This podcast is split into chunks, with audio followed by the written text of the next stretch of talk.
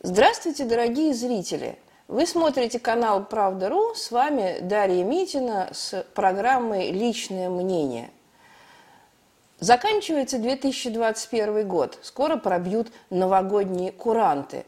Какой он был 2021? Мы решили подвести краткие итоги как во внешнеполитической сфере, так и во внутрироссийской. Ведь год был очень непростым и очень насыщенным – Поэтому давайте посмотрим, что у нас проходило на международной арене. Мы запустили такой небольшой опрос, где попросили вас ответить, э, какие события вы считаете самыми важными, самыми главными в 2021 году. И вот что у нас получилось. На первом месте, конечно, сенсационная новость. Действительно, ее можно считать беспрецедентной. Это падение Исламской республики Афганистан и приход к власти движения «Талибан». В чем сенсация? Да в том, что это первый, наверное, в мировой истории прецедент, когда к власти приходит террористическая организация. Такого не было никогда и нигде. Тем не менее, это факт – кто-то обычно присовокупляет к этой новости обязательно э, бегство Соединенных Штатов Америки, их позорное поражение и так далее. Но я уже неоднократно вам говорила, что Соединенные Штаты всегда практически в таких ситуациях оказываются в положении вин-вин. То есть они смогли сбросить с себя бремя непосильных расходов. А вот Афганистан – оказывается проигравшим, как, в общем-то, э, постоянно в течение последних 40 лет. В 1989 году, когда советские войска покинули Афганистан, началась тяжелая полоса бесконечных проигрышей и кризисов, в результате которых Афганистан утратил свою субъектность и теперь превратился из субъекта в истории в ее объект – Каковы первые итоги первых четырех э, месяцев правления Талибана, мы с вами уже подробно разбирали. Это голод, это кризис, это продажа детей за 10 тысяч Афгане, которая приобрела массовый характер. Это тотальные неплатежи, это непрекращающиеся внесудебные казни, расправы, это эскалирующая жестокость, это э, идеологический диктат – это, собственно говоря, ситуация, когда ни одна страна мира пока что даже э, наиболее симпатизирующая талибам, как, скажем, бенефициар всего этого переворота Пакистан, ни одна страна мира до сих пор не признала правительство Талибана и вряд ли сделает это в ближайшее время. Э, не будем давать прогнозы. Как, как по мне, так это типичный failed state. И я думаю, что в скором времени мы увидим в Афганистане уже другое правительство. Ну, давайте не будем забегать вперед. Вторая новость для нас по значимости, безусловно, это так называемая несостоявшаяся война с Украиной. Война, на которую в очередной раз никто не пришел. Почему, собственно говоря, э, в мировой прессе и в мировой дипломатии активно заговорили о войне с Украиной? Кто с ней, собственно, собирается воевать? Россия не собирается точно. Тем временем Украина накапливает огромное количество разного рода вооружений на границе с суверенными республиками Донбасса, Донецкой Народной Республикой и Луганской Народной Республикой, демонстрируя откровенно агрессивные намерения. Не прекращаются обстрелы, гибнут люди, каждый день по два, по три человека, в том числе дети. В общем-то, ничего не меняется за прошедшие семь лет. Откуда вдруг такая эскалация и откуда вдруг разгон этой самой темы войны? Я думаю, что разгонять эту тему сейчас выгодно всем сторонам, ну, может быть, кроме России. Но Украине это позволяет непопулярному президенту Зеленскому удерживать власть. Президент Зеленский ухитрился растерять две трети своего рейтинга – за э, два года нахождения у власти. Поэтому, конечно, тема войны, тема милитаризации – это та спасительная соломинка, за которую президент Зеленский хватается. Но в данном случае поражает, с какой готовностью э, ухватились за эту тему мировые медиа и с какой готовностью ухватилась за эту тему международная бюрократия. Мы постоянно слышим какие-то угрозы, ультиматумы со стороны то Соединенных Штатов, то Германии, то Европейского Союза, чтобы, не дай бог, чтобы ни-ни, чтобы Россия ни в коем случае не смела, а то санкции, а то там непредсказуемые последствия и так далее. Ну, не будем забывать, что в режиме санкций мы живем уже не первый год и даже не второй, и не третий, поэтому, наверное, эти э, угрозы, их авторы могут засунуть тебе туда, куда они легче всего поместятся. Но, конечно, э, вот эта эскалация, она не может радовать, потому что любая военная угроза – это всегда очень опасно, особенно учитывая э, тот уровень э, военной эскалации, да, э, уровень накопления различных средств вооружений, которые мы сейчас имеем по обе стороны границы. Как говорил классик, если у нас на стене висит ружье, то рано или поздно в первом акте или в третьем акте оно, конечно, выстрелит. Поэтому я думаю, что следующий год будет тоже весьма и весьма напряженным. Хотя, конечно, ни один серьезный эксперт сейчас войны не прогнозирует. Не та ситуация, когда, в общем-то, та или иная сторона может себе позволить военную авантюру. Но что самое главное здесь подчеркнуть, что все обвинения России – в наращивании гонки вооружений, в угрозе существования Украины и так далее, это, конечно, полный блеф. И те меры, которые Россия приняла в этом году, это подписание э, президентского закона о новом статусе ДНР и ЛНР, да, теперь их признают, и их товары, их продукцию признают на, как обычно на международном уровне, да, и э, как бы товаропроизводители из народных республик Донбасса у нас теперь пользуются точно такими же правами, как и любой другой производитель, как и любой другой поставщик, что, конечно, э, немножко ослабит вот эту удавку, которая душит сейчас экономику стран э, Донбасса. Но, тем не менее, это действительно несостоявшаяся война, на которую никто не пришел. И, я надеюсь, она такой же и останется. Воевать сейчас не хочется никому. Третья важная новость, наверное, она тоже, в общем-то, имеет судьбоносное значение не только для России, но прежде всего для Европы. Это достройка э, ветки Северного потока-2. Мы знаем, что Северный поток не запущен, в основном из-за бюрократических проволочек абсолютно политического характера. То есть никакой экономической подоплеки не запуска Северного потока нет. Физически он достроен. Не просто достроен, но э, первые 5,6 э, миллиардов кубометров газа в него уже закачаны.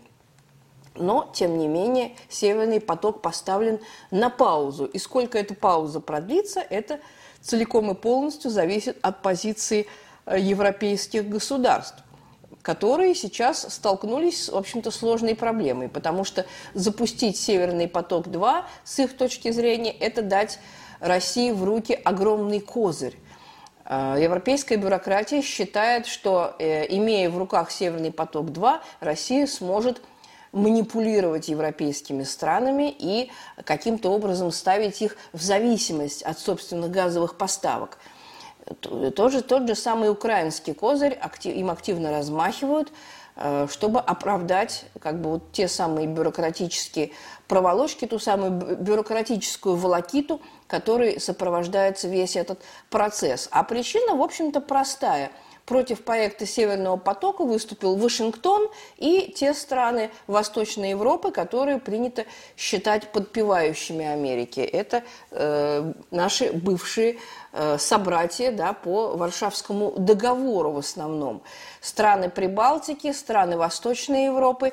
И, конечно, э, тон задают в европейских странах так называемые прогрессисты, зеленые экологи, которые ратуют за зеленую энергетику, зеленую экономику. Вот в целом такой, в общем-то, совершенно политический, политизированный антироссийский комплот. Ничего общего с какими-то экономическими потребностями, экономическими резонами, да, экономическими мотивациями это, конечно, не имеет. Более того, Западная Европа сейчас э, оказалась в очень непростой э, ловушке, потому что отказавшись от э, ратификации, от сертификации Северного потока-2, она поставила себя в сложную ситуацию. Можно сказать, что Западная Европа и Восточная Европа заодно с ней вымерзают, потому что э, зима действительно холодная, энергетический кризис, и вот это страшное оружие, возьмем в кавычки, с которым, с помощью которого Россия может починить тебе Западную Европу, оно конечно, пока простаивает, а могло бы приносить всей Европе пользу, могло бы приносить свет, отопление, газ и так далее. На самом деле э, запасы газовых хранилищ в Европе уже э, опустились ниже 60% да, от их уровня обычной заполненности. И э, в недавний вторник, 21 декабря, цены на газ в Европе взлетели до исторического максимума, пробив отметку в 2000 долларов за тысячу кубометров. Это очень серьезный не только энергетический, но и финансовый кризис для европейских стран. При этом, конечно, э, ажиотажное подорожание электроэнергии в странах Европейского Союза, оно, конечно, э, влияет на э, стоимость практически всех товаров, потому что стоимость электроэнергии, она закладывается во все товары, которые производятся в Европейском Союзе, и, соответственно, дорожает практически все. Цены взлетели практически на все, не только на отопление, не только на газ. А «Газпром» чувствует себя в это время очень неплохо. Э, в этом году будет рекордная прибыль. Мы вышли на отметку 8,2 триллиона рублей годовой выручки «Газпром» вышел, да, и, собственно, чистая прибыль приближается к к 2 триллионам рублей. Это рекордная отметка, которой не было, в общем-то, никогда. Вот такая ситуация. И сколько времени, э, как говорится, европейские бюрократы будут мочиться в собственные тапки, это вопрос который остается открытым. Ну, мы от этого пока что никак не страдаем, мы только смотрим с любопытством и изумлением, сколько весь этот бюрократический и политический абсурд будет, собственно говоря, продолжаться.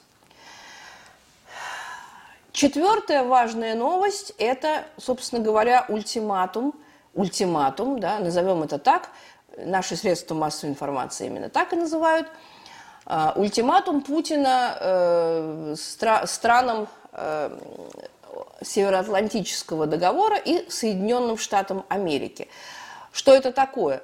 Я, я на самом деле долго думала, прежде чем поместить эту новость в разряд международных новостей.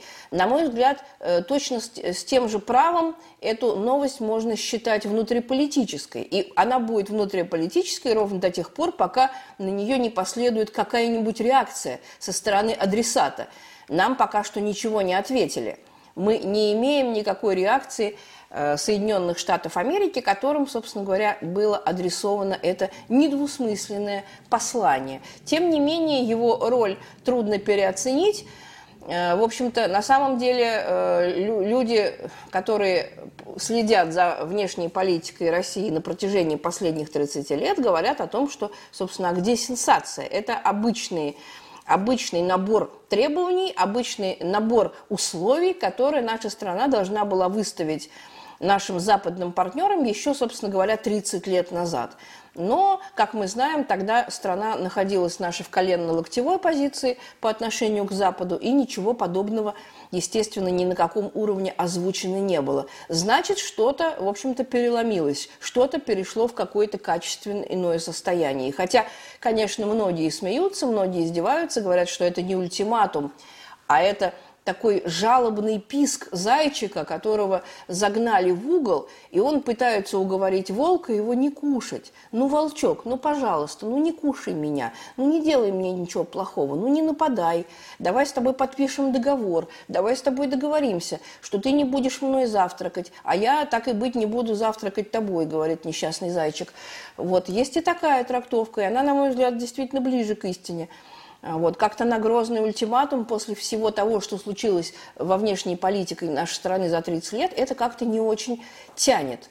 Наша страна, в общем-то, шла э, последовательно и, э, в общем-то, очень долго, в течение длительного времени на всевозможные уступки. Поэтому э, вот этот документ, я не знаю, так сказать, молчание Запада, что оно означает. Может быть, обдумывают ответ. Может быть, действительно потрясены неожиданным, неожиданной риторикой, неожиданным дискурсом, который, собственно говоря, от России никто не ожидал. А может быть, просто не обратили внимания. Может быть, послание затерялось где-нибудь э, на столах у международных бюрократов. Может быть и так. На самом деле, э, что самое главное в этом ультиматуме? Ультиматуме, давайте будем называть его так – Первое – это требование, чтобы любые международные организации и военные союзы соблюдали устав ООН. Устав ООН нынче нарушают все, кому не лень. Вообще э, роль и э, место ООН э, в нынешнем мире, конечно, очень девальвировано, и, в общем-то, Россия на это прямым образом намекает. Значит, мы предлагаем Соединенным Штатам, именно Соединенным Штатам, это не НАТО, не Североатлантическому альянсу адресовано, а адресовано напрямую вашингтонским, как говорится, гегемоном, да, вашингтонским хозяевам дискурса. Мы э, уверяем их, упрашиваем, умоляем, требуем, употребите какой угодно глагол, какой вам больше нравится. Требуем не использовать территорию других государств в качестве площадки, плацдарма для осуществления вооруженного нападения против другой стороны, то есть против нас мы требуем от Соединенных Штатов, чтобы они прекратили, исключили э, процесс дальнейшего расширения НАТО на восток. Что это, что это означает, вполне понятно. Мы э, также требуем, чтобы они отказались от настойчивого приема в альянс государств, ранее входившие в Советский Союз, то есть наши государства постсоветского пространства. Мы требуем не создавать военные базы на территории государств, ранее входившие в Э, в Союз Советских Социалистических Республик. Да, действительно, немножко опоздали лет на 30, да, уже полно таких баз действует на территории не только Польши, но и Прибалтики. Поэтому, конечно, вот этот наш э, вздох, он, конечно, сильно-сильно запоздал, умоляющий такой вздох. Э, стороны, по-нашему, должны отказываться от размещения своих вооруженных сил и вооружений – там, где другая сторона может воспринять такое разворачивание, такое развертывание, как непосредственную угрозу своим границам, своей национальной безопасности. Э, мы должны воздержаться от полетов тяжелых бомбардировщиков, оснащенных для ядерных или неядерных вооружений, или нахождения надводных боевых кораблей всех классов. Э, на той территории, откуда они могут поражать цели, находящиеся на территории, на территории другой стороны этого, так сказать, потенциального договора. Будем считать, что это потенциальный договор, хотя, конечно, в то, что он будет в той или иной форме подписан, мало кто верит, включая меня – мы обязуемся и хотим, чтобы Соединенные Штаты тоже обязались не развертывать ракеты средней и меньшей дальности наземного базирования вне нашей национальной территории. Ну, это тоже, конечно, очень утопически звучит, если мы имеем в виду Соединенные Штаты, которые разворачивают такие ракеты практически по всей территории, которую они считают зоной своих национальных интересов. А зона национальных интересов Соединенных Штатов, как мы знаем, это практически весь земной шар. Поэтому вот э, набор таких, э, так сказать, хотелок, да, таких мечталок, скажем так, на мой взгляд, чистая маниловщина, но уже симптоматично, что Россия наконец-то озвучила, артикулировала, и 30 лет не прошло эти требования в отношении Соединенных Штатов. Что нам ответят и последует ли какой-нибудь ответ вообще, это мы с вами узнаем уже в новом 2022 году. Следующее событие можно считать тоже несостоявшимся, как и, собственно говоря, войну с Украиной. вообще, э, можно сказать так, что что во внутренней политике, что в политике международной 2021 год – это год несостоявшихся событий, это год несбывшихся ожиданий, это год несбывшихся прогнозов. Так вот, Э, намеченные на 24 декабря нынешнего года э, президентские и парламентские выборы в Ливии, мы знаем, что они уже не состоялись. Я недели две назад, вот сидя в этой студии, рассказывала вам, что с точностью до 99% они не состоятся. Как видите, я вам не соврала. Я не ошиблась в своем прогнозе. Действительно, нынешняя обстановка в Ливии такова, что она не позволяет провести полноценные выборы, в общем-то, не на одной из, своих, э, так сказать, трех Э, территорий э, исторически культурных областей. Ни в Триполитане, ни в Киренайке, ни в Фицане.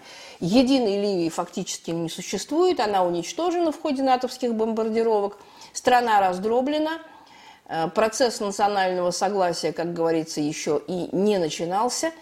И, конечно, в такой ситуации провести выборы невозможно. То есть это невозможно не только с политической, но даже чисто с технической, с организационной точки зрения никто не возьмется это делать. О чем говорить, если у нас исполняющий обязанности главы государства, премьер-министра страны, даже не может посетить э, другую часть страны, восточную часть, Киренайку, потому что его самолету отказывают в посадке. Ну, о каких выборах, о какой, каком едином политическом процессе можно вести речь? То есть еще еще одна несбывшаяся мечта мечта международной э, бюрократии э, доказывает, показывает нам очень рельефно, насколько эти ребята далеки вообще от жизни и насколько они не понимают реальную ситуацию, если могут настаивать на проведении каких-то выборов. То, что выборов не состоится, это я вам сказала еще две недели назад. Ну и в этой череде плохих, грустных новостей, наверное, э, единственная есть новость, которой можно порадоваться. Точнее, это целый ряд, целая серия новостей. Это так называемый левый поворот в Южной Америке, который мы наблюдаем сейчас полным ходом. В этом году прошли выборы различного уровня в Перу, в Гондурасе, в Венесуэле, в Никарагуа, в Чили, а начало этому процессу – еще в прошлом, 2020 году, положила Боливия, где в результате настоящего народного восстания к власти вернулись левые социалисты после правого путча, который устроили э, американские ставленники и, собственно говоря, свергли и изгнали из страны законно избранного президента левого социалиста Эва Моралеса. Вот сейчас левые взяли реванш. И ставленник этого самого Эва Моралеса – Луи Арсе выиграл президентские выборы в Боливии. Таковым образом э, начался левый поворот, который полным ходом продолжился в этом году.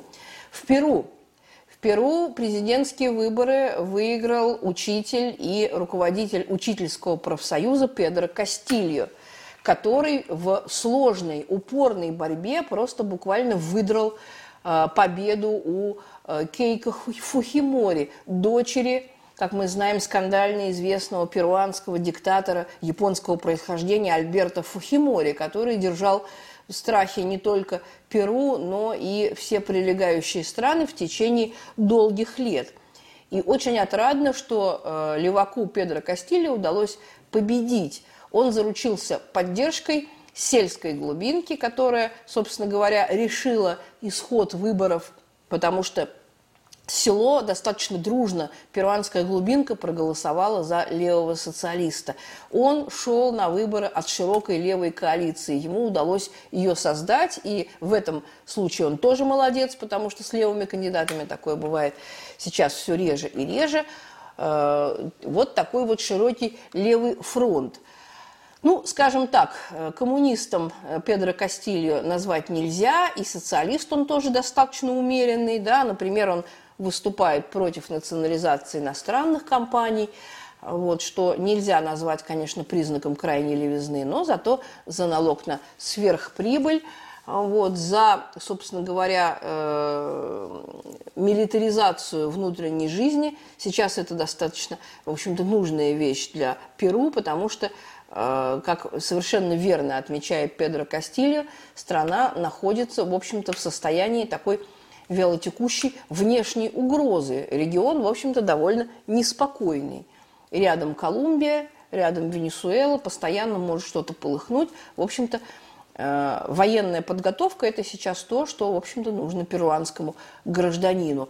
Э, Педро Кастильо – это не социалист и не левак в таком евролевацком понимании этого э, термина. Да? То есть он не э, обращает особого внимания на тематику сексуальных и прочих меньшинств, на гендерную проблематику и на все то, что составляет э, кредо наших любимых европейских левых. На самом деле он такой, в общем-то, классический социал-демократ и, может быть, даже сказать левый социалист, да, выросший, собственно говоря, на профсоюзных хлебах. Ну, как говорится, удачи ему э, пожелаем.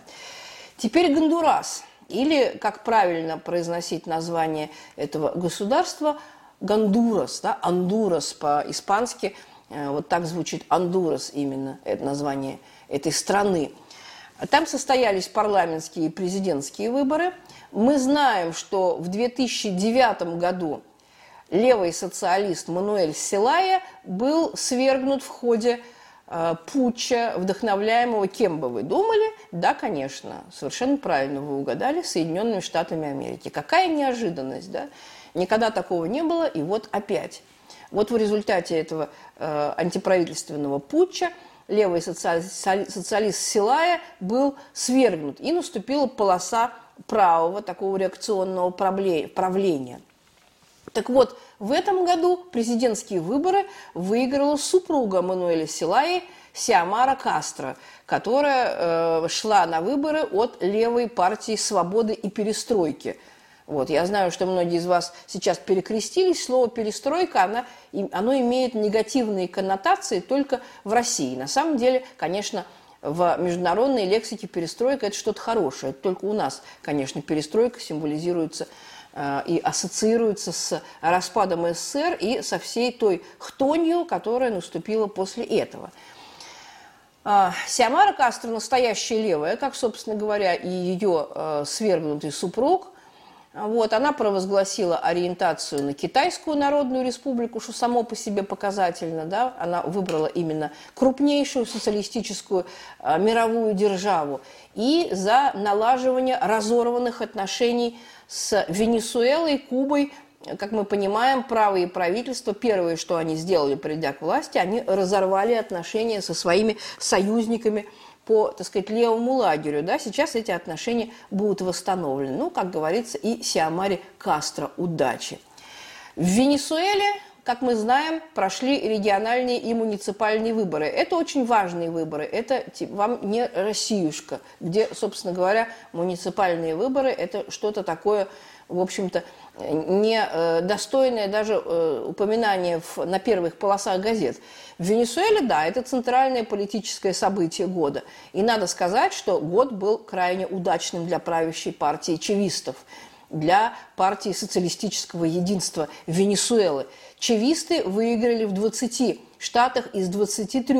Это очень много. Причем при э, рекордно высокой за последние 20 лет – явки. 42% для Венесуэлы, которая, собственно говоря, тоже расколота. А, это, в общем-то, очень высокий процент. Ну, собственно говоря, э, он чуть меньше, чуть ниже, чем обычно в России. Хотя э, в России обычно явка за 50% на парламентские и на президентские выборы, а на региональные и муниципальные у нас явка, дай бог, дотягивает до 20%. Поэтому для выборов такого низкого уровня это чрезвычайно высокая явка, которая показывает заинтересованность венесуэльцев в управлении собственной страной. Итак, 20 штатов из 23 Э, чевисты выиграли в чистую, в том числе обычно оппозиционный штат Миранда, который, как мы знаем, всегда был под влиянием оппозиционных сил. Но э, нанесли, нанесли, нанесли им оппозиционеры существенное поражение в штате Сулия. Это самый населенный штат страны, 2,5 миллиона населения из 30 и э, самый нефтеносный район. Поэтому, наверное, вот штат Сулия – это, конечно, существенная потеря для чевистов, но он скорее исключение, чем правило, поэтому, конечно, в масштабах-то всей страны, в общем-то, практически чистая победа. В Никарагуа в ноябре лидер сандинистов Даниэль Артега, имя которого известно, в общем-то, каждому, кому сейчас, так сказать, больше, наверное, 15 лет – Даниэль Артега выиграл очередные выборы и заступил на свой четвертый пятилетний срок. Это, в общем-то, очень солидный результат с учетом того, что э, сандинистская партия и лично Артега немножко потеряли в рейтинге, и многие левые, кстати, левые союзники обвиняют их в оппортунизме и, наверное, обвиняют небезосновательно. Тем не менее, в столкновении левой и правой стихий выигрывают левые с результатом 75%, и это очень солидный для Артеги результат. Ну, конечно, э, чистоту и, э, собственно говоря, э, кристальную радость нашу немножко смазывает то, что э, его потенциальный соперник Кристиана Чемора – дочь бывшего президента Виолетты Бариус де Чемора, которая пришла на смену Даниэля Артеги, она была арестована тоже незадолго до выборов по обвинению в отмывании финансовых средств. Поэтому э, те же самые Соединенные Штаты назвали э, никарагуанские выборы фарсом и не, не признали их результат. Ну, собственно говоря, Э, что взять с Соединенных Штатов? Это, в общем-то, э, ситуация достаточно типичная для всех стран, где побеждают к вящему неудовольствию э, нашего заокеанского партнера, побеждают левые, побеждают социалисты.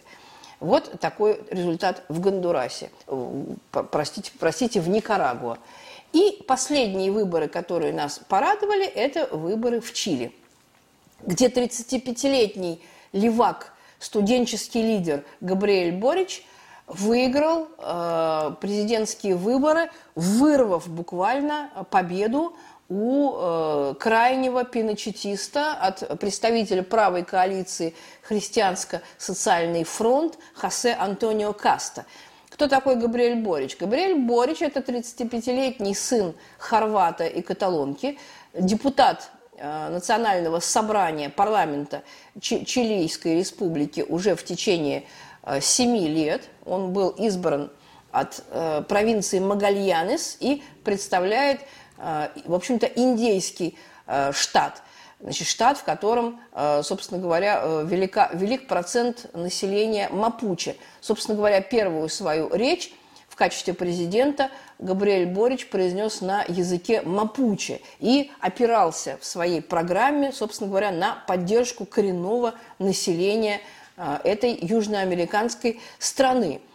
А, Габриэль Борич, собственно говоря, не новичок в политике, несмотря на молодой возраст. В 2011 году он выиграл выборы а, президентской студенческой ассоциации всечилийской, да, победив нашу любимицу, нашу замечательную красавицу Камилу Вальеха, самая красивая, наверное, из живущих сейчас в мире коммунисток, это Камила Вальеха, представлявшая коммунистическую партию Чили. Так вот, она немножко уступила Боричу, и, собственно говоря, он стал президентом студенческой ассоциации, он ее сменил. Э, в 2021 году внутри, внутренние праймерис левых сил – тоже принесли ему победу над представителем коммунистической партии Чили, э, мэром Рекалеты, мэром, мэром города Рекалета Даниэлем Хадуэ. Даниэль Хадуэ немножко уступил Боричу, и тот стал единым кандидатом. Ну, социалист он, конечно, крайне умеренный, надо сказать, да, просто крайне умеренный. И каких-то особых подвигов, наверное, революционных событий от него ожидать не надо, но, тем не менее, э, Чили – массово вышла на улицу. Это миллионные толпы мы, мы видели и в э, Сантьяго, и в Концепсионе, и в других городах. Мы видели миллионные демонстрации э, ликующих людей, которые радуются, ну, наверное, не столько побед, победе э, молодого Борича, сколько именно э, тому, что не прошел э, ставленник, как говорится, партии, почитающий Пиночета – Хосе Антонио Каста – это крайне, крайне правый фашистского толка деятель, который, конечно, не оставил бы от современной Чили с ее мироустройством, конечно, камня на камне. И, конечно, главная задача всех прогрессивных, всех демократических сил в Чили была не пустить пиночетисты к власти. И это, э, собственно говоря, выполнено. Как говорится, мы прошли. Да? Вот. И последняя новость, конечно, которая наложила отпечаток на весь 2021 год, это миграционный кризис в Европе.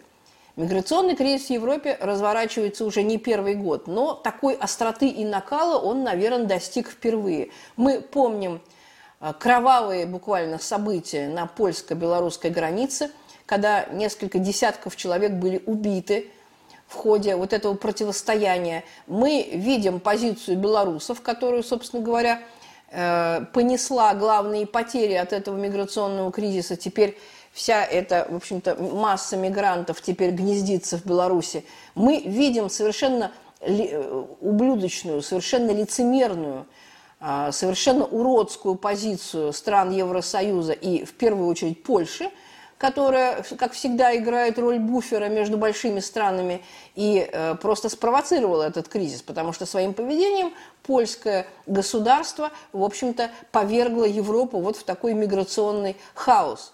Это лишь говорит о том, что э, желание сделать политическую гадость несимпатичному соседнему режиму, она, в общем-то, перевешивает все разумные доводы. И это тот гнойник, который, собственно говоря, э, назревает и уже в каких-то местах прорвался, но я думаю, что в 2022 году он прорвется с еще большей силой. Вот такой непростой 2021 год. Следите за новостями международной политики, не болейте. Прежде всего, наверное, хочется пожелать крепкого иммунитета, богатырского здоровья и вирусоустойчивости. Это сейчас самое главное. С наступающим вас Новым годом. Смотрите канал Правда.ру. До свидания.